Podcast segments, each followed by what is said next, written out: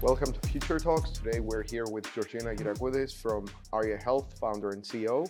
And we're going to talk about uh, how you transitioned into technology from uh, a more traditional profession into accountancy, how you created Aria Health, that is uh, an application uh, for healthcare based on blockchain technology, and how you see the landscape of blockchain technology and markets in Cyprus and in the region in general.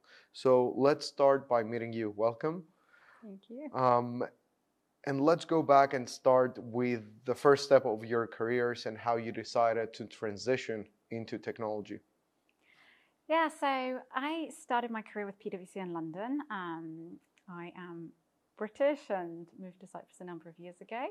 And I, I took a bit of an unusual route. So most people go to university, go to PwC, do their accounting. They take 2,000 PP graduates a year. Um, I was one of the 30 non-graduates a year. So I sort of started really sort of excited to get into work and get into to business. And at PwC, I specialized in the healthcare industry, learned a lot about pharmaceutical companies, uh, health data, and how this industry works.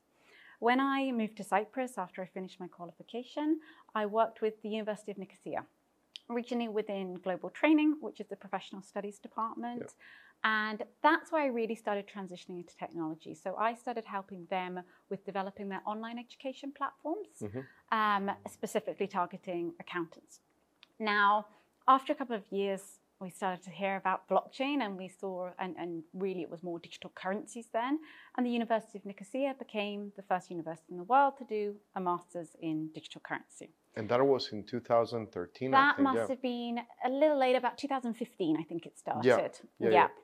And that sparked our interest, and we got a lot of questions from our clients saying, well, What does this mean for us, for accountants, for lawyers? Are we all going to start paying everything in crypto? And, and so we started looking at doing online seminars in this area. That then sparked my interest, and I got really excited, not just by the concept of blockchain, but by the concept of decentralization and what does that mean, and how would that change the way we work? How would that change the way we make decisions? Uh, how could we automate procedures? Um, and so I decided to do my master's in blockchain. And um, I went into it curious, excited. And when we got to the, the, sort of end stage and I was doing my thesis, I was working with uh, a friend of mine. His name's Fadi. He's the co-founder of Aria Health. And we were sitting there saying, okay, what can we do this thesis in that's maybe a little bit different to the standard financial applications? Um, we were looking at supply chain, many different areas. And then his wife was rushed into hospital. She was in agonizing pain. They didn't know what was wrong with her, and she was made to wait for more than four hours while they frantically searched for medical information. You know, has she had a past surgery? Does she have allergies? And it was ended up just by luck that a doctor that knew her came by, took her for an ultrascan, and found that she had an ectopic pregnancy and was bleeding internally. Even then, they didn't have the details of her gynecologist on file. They had to literally, you know, call him by the phone, even though she'd given birth in that hospital two years beforehand. He rushed in, took her through for surgery, um, and thankfully she was all right after losing three liters of blood. But that's kind of what then made us see like we have access to so much information, but not to our most important information, our health data. And at the same time, we have this amazing technology, which is all about giving ownership of information, security of information, and empowering people. And so that's what made me then say, you know what, I want to go the next step. I want to actually create my own company. I've learned all this amazing information and go into technology where we see, you know, such a difference can be made in, in this world. And so then I did my thesis on the topic and continued on to, to move fully into tech. that's actually a very awesome story um, and very inspiring of how it all happened together. So, once you transitioned into into the world of technology, um, uh, did you go and start Aria directly, or did you start exploring about the blockchain technologies first of how you could structure it or how you could deploy it? So, what I'm asking it was Aria the first idea, or was it an evolution of the original idea, as it usually happens with startups? Yeah, it's been uh, been a, a lot of evolutions and pivots. So originally, we actually went in saying we don't need to build our own full solution. Let's go out and find who else in the world is doing something and let's bring it to Cyprus and let's Yeah. apply it. And so we just contacted sort of company after company, many, and that was the days of the, the ICO craze, and there are lots of people who just raised loads of money. So we thought, great, there's some fantastic people out there. And we went and spoke to them all, and none of them really were doing what we felt needed to be done. Yeah. None of them were really solving the problem of patient empowerment, of engaging people in their health data, of having high quality health data. So after that, you know, initial, well, we did our, our initial um, thesis, my um, master's thesis, where we spoke with the government and with hospitals and with doctors, and we did our research. Then we went and looked out onto the market and said, okay, what is there? Can, can we just use something ready made? Realized we can't, and that's when then we started developing. And then over this period, and we we started working with the American Medical Center, the American Heart Institute, Nicosia. That was our initial uh, partner, and then we launched with the Ygia Polyclinic uh, in Limassol. And bit by bit, we learned that health data is super important for us. I mean, Yeah. we need it for our own health, um, but it's more than that. It's needed for responding to the pandemic. It's needed to develop personalized medicines. It's needed for drug discovery. It's needed for new AI applications. And that's where we really then started really bringing our mission bigger than, than just the patient, but having the patient be the driver for the whole healthcare world and how we can actually help improve healthcare innovation at a much wider level, which is ultimately the basis of all innovation is being able to get access to good quality data Yep. and making sure that the patients are the ones that are in control of who's accessing their data, why they're accessing it, knowing what it's being used for, and having like transparency and, and being rewarded for its being used. So Yeah. And you mentioned something very important that you launched from Cyprus. Yeah. So, what is it like to have Cyprus as your launch pad, especially in the area of blockchain and healthcare? I mean, you have Yesi, you have resistance when it comes to blockchain. People think about it and they only think about cryptos. They don't think about blockchain as a data platform Mhm. that distributes everything differently. So, how is it like to have Cyprus as a launch pad in this area? So it, it's an interesting sort of dichotomy. You have, in one sense, Cyprus is very innovative. I think there's, there's a, there's sort of entrepreneurial mindset here. People are curious about new technology. People are curious about new ideas. So it, when we first were mentioning blockchain, there was a lot of, oh, we want to be involved in that. Yeah, we want to do that. Yeah, we heard about this. So that that can can get conversations started.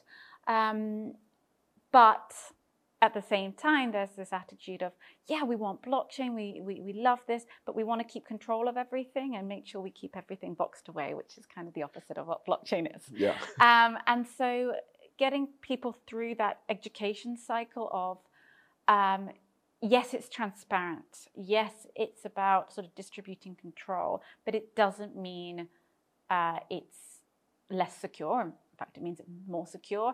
And it doesn't mean that we're going to be taking power away from, let's say, hospitals or governments. And so it's a lot of that education. And yeah, you, you rightly mentioned that crypto can put a negative spin on, on or not a negative spin, but the, the wrong spin on what we're doing. Yep. Um, we're using a lot of the same principles. I mean, crypto is really just a matter of more secure, transparent management of Yep. finance data. It's the same principle of ownership, the same way you can own crypto, you can own your own files when it comes to healthcare. So that's what blockchain is about digital Exactly. ownership and its verification.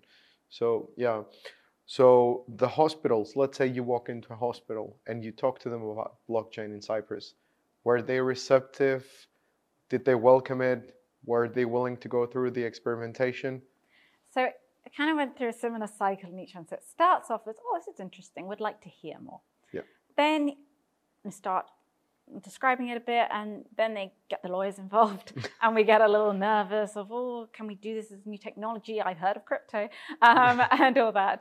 And then once we get to the explanation, and I think this is actually what was key to us getting in, is once they understand that you are sharing data to the patient. You're not sharing data to uh, a startup that has a centralized database that's going to put it all and I have to protect it and control it and I can do what I want with it. You're actually having your patients request, and we have an app where they request, I want my data in my own private blockchain wallet. And they're the only ones that can access it and they're the only ones that can use it. Yep. And that then changes the whole narrative because now you're not sharing just data out because that's what they're scared about. They're scared about sharing their data out to a company which can then go and do what it wants with it. But when you then look at like GDPR and the whole principles which they're trying to align with is the data is owned by the patient and they actually want to start removing the responsibility from them deciding how this data moves to the patient then it actually has the opposite effect. And suddenly they go, this is great. This solves a lot of our compliance issues. It solves a lot of our, our um, fears around like, you know, a doctor calls and says, can you send over that data? That's on them if they send it to the wrong person, if that was really allowed, can they get consent? Now they're saying, okay, patient, take your data, keep it private, keep it secure. It's your decision. You do what you want with it. And that's what really then sort of changed, let's say, the conversation points. Yeah. And we certainly hope that the government and the legislators do understand the importance of that because there was a legislation for blockchain and unfortunately it was withdrawn if mm-hmm. i'm not mistaken so we're going to go on a short break and when we're back we're going to talk about scaling aria in other countries an award you recently won in paris and more so we will be back in a few minutes Welcome back to Future Talks. In the first part here with Georgina, we talked about how Aria Health was launched, how Cyprus was the launch pad, how the idea came about, and now we're going to talk about scaling it. Um, as I am aware, you're launching in other markets as well in the region and Europe. Mm-hmm. So tell us more about that. Yeah, so um, our, our next launch is within the UAE. So we have um, a big hospital partner that has more than 80 hospitals, wow. 11 million patients in three different countries who we're launching with. Uh, we sort of really saw a great opportunity within the UAE um, to mainly because of its tech readiness. So where we looked at other countries, like for example within Europe, we tend to have quite sort of legacy systems, and it can be quite hard to change uh, the way that the health data is exchanged, and also the sort of bureaucracy and regulations around it. Whereas Dubai has this uh, sort of opportunity to be innovative, and yep. so that's why we're, we're, now scaling into them. It's a fresh start. You just start fresh from start. the beginning. Exactly. Yeah. So. Um, uh, how did you how did you decide to go to Dubai? Because I hear a lot of people, a lot of tech entrepreneurs like yourself, um, uh, talking about Dubai. It's the talk of the town, if I may call it like that, yeah. these days. So we we started kind of from a position that we said, okay, where should we go? And we, yeah. we, we looked at different markets and we went out to different events and conferences to, to sort of see how the, the different markets were. So, for example, went to Germany, you know, really interesting um, industry, but quite, yeah, complicated and bureaucratic. It was more, it came to us. We went to Dubai, we got approached by hospitals there. Um, we even got approached by um, like the Ministry of Health in Saudi Arabia. Like you could see they were out, they were looking. And so, in that sense, it kind of came to us in that yep. we put ourselves in those positions, but they were ready, they were open. And so, with just a few sort of events and presentations, suddenly we could see that just naturally the traction was made sense to be there. Yeah, that is very important actually because whereas the Cypriot market was more reactive to it, so mm-hmm. they uh, you went to them, yeah. and they had to study it and accept it and so forth. Whereas in Saudi Arabia that you mentioned and the UAE, they came to you, so they're proactive about the whole blockchain thing. Yeah. So what was it like entering hospital there, let's say, or engaging with a client? Did you have less resistance? Uh, were, was the market educated? I think one thing that's interesting about that market is it is highly private sector. Yeah. Um, so, as I understand it, only the local Emiratis have access to the public health, and it's about 5% locals, 95% expats, uh, at least in Dubai. Um, and that actually changes the mindset a lot because when you have private healthcare, they're always looking for new ways to innovate and to change and to bring something new to the patients, to have new opportunities. And so they tend to be a bit more, more forward thinking. We're seeing more that in the big healthcare groups that they're also having innovation departments. So we work, you know, they have a maybe 15 people dedicated to innovation and digital transformation. And mm-hmm. so again, they're, they're out there, they're looking, and they've already educated themselves on that. So I think that's what's really made the difference for us. Yeah, and all of that led you to win uh, the Viva Tech Award in Paris recently. Tell us more about that as well. Yeah, so we were invited, actually very last minute, a couple of days before the pitch to go to Paris to Viva Tech. It's uh, I think they had 150,000 people wow. at this event. Elon Musk was there. Like it was a, quite an event. It was a great experience. And yes, we, there was a picture competition there. We were up against some really, really great different Web3 startups and other startups. And yeah, we're proud to say that we, that we won that. And, and the main reason that when we talked to, there were also a lot of the big VCs were uh, on the um, on the panel, like Plug and Play and uh, Ventures and all these. And when we spoke to them afterwards, kind of why why did they select us? The main thing they said is we want to see blockchain in the mainstream. We yeah. want it to be used by day-to-day people for real use cases.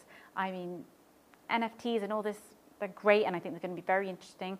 Um, but I think we just present something that's very mainstream and makes sense, and something that makes sense from a uh, consumer level, so individual people, you and I, to be able to have access to our data, but also now we're expanding more into the use cases of why that data is needed. So for uh, scientific research, for AI platforms, we're looking more and more, uh, we're, we're now getting a lot of partners on that side. So it starts to be something that is very practical and makes sense for what is needed and really starting to see the mainstream use of blockchain. And as an entrepreneur and a technologist and a founder who's been into blockchain for all this journey and more, how do you see blockchain entering the mainstream? So, the, the movement of generative AI is actually really interesting and potentially very pivotal for blockchain. People understand AI better because it's like a sort of front-facing interface, something I can work with, I can, I can see, whereas blockchain's a bit more of an infrastructure behind the scenes uh, um, technology, which makes it harder for people to get the benefits. But when you think about what AI can do, um, what AI depends on is data and access to quality data and access to big data. It also uh, requires to have to know that the, the provenance of that data, so where's that data come from, the integrity of that data that hasn't been manipulated. We want to make sure that, given that we move towards this, this world of AI, that our data is being protected, that our data is private and secure, and this is what blockchain does. And so yeah. I think this is going to be really interesting and pivotal, pivotal, pivotal to put those two pieces of technology together. Um, i mean, obviously I'm a bit biased, but I feel that health data is one of those yeah. core core data sets which you can't just use, you know, public data, any information. it's, it's highly private, highly sensitive, needs to be managed. We need to make sure the quality is good. We need to make sure we know how the AI you know, machines are using it. We need to be able to validate them and, and see their, their path to, to confirm that their outputs are, are correct because it could affect life and death. So I think um, these sort of overall changes in the technology scene are going to help bring up blockchain. Yeah, I totally agree. Maybe I'm biased as well, but I mean, since the volume of data we uh, create and process is growing exponentially, and since right now we might as well have fake data through generative AI. Yeah having immutability of data, traceability, and all of that will be the most important time in history, in my humble opinion, when it comes to blockchain. So mm-hmm. I absolutely agree. So, coming to a conclusion, you're someone who switched their career path, you moved on to um, an emerging technology, you used Cyprus as your launch pad, you scaled abroad, you won a prestigious award, you were at the same place with Elon Musk. what advice would you give to other fellow entrepreneurs who are thinking of starting their own startup, especially if that is in blockchain area, in the blockchain area? So, I definitely believe that you know it, it's it's just so exciting to create your own startup. It is something that is a passion project. It's something that, that will give you so much more than I think you often can get in a normal employment job. But it's also tough. You need to have a long-term view. You know, from the day I started this, um, I remember saying with my family, right, we have five years. We're not going to question what we're doing. We're just going to go. I mean, we'll question, we'll pivot, we'll change, but you're not going to stop and say, oh, maybe I shouldn't be doing this. Maybe I should go back. Maybe I should, maybe I should get a job. You're just going to do it. At five years, we can sit and talk. Um, and so I think that that making sure you have that long view, we've got to keep going. You know, there's too many stories out there that it's an overnight success. It's an overnight success after the you know three years beforehand. Yeah. um, uh, so so I think knowing that it is a long journey and that making sure you're not just in it for a quick win is very important. Yeah. Um, you know, don't be be fooled by by these quick wins. They will have a lot of work behind them. I I think what would have helped me, you know, uh, in hindsight, getting those mentors on board. Like we've got some really good like global mentors now who really understand the industry uh, is very important. At the same time, I think being naive is very important.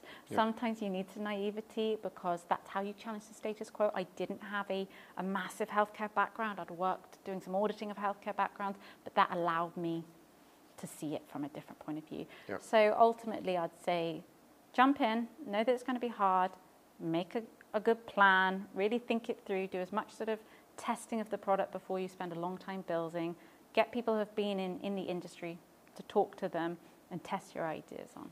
That is that is actually very important, especially the naive part, Yeah. because you don't you don't start by playing by the rules. You Mm-hmm. think differently. You think outside of the box. Yeah. Um, Georgina, thank you so much. Uh, you. We hope to see more of Aria and more of blockchain soon. And I'm sure um, uh, in Cyprus we have a large crowd supporting blockchain, which is growing, and we hope to see it in the mainstream as well. Thank you again. Thank you for joining us. We will see you at the next Future Talks.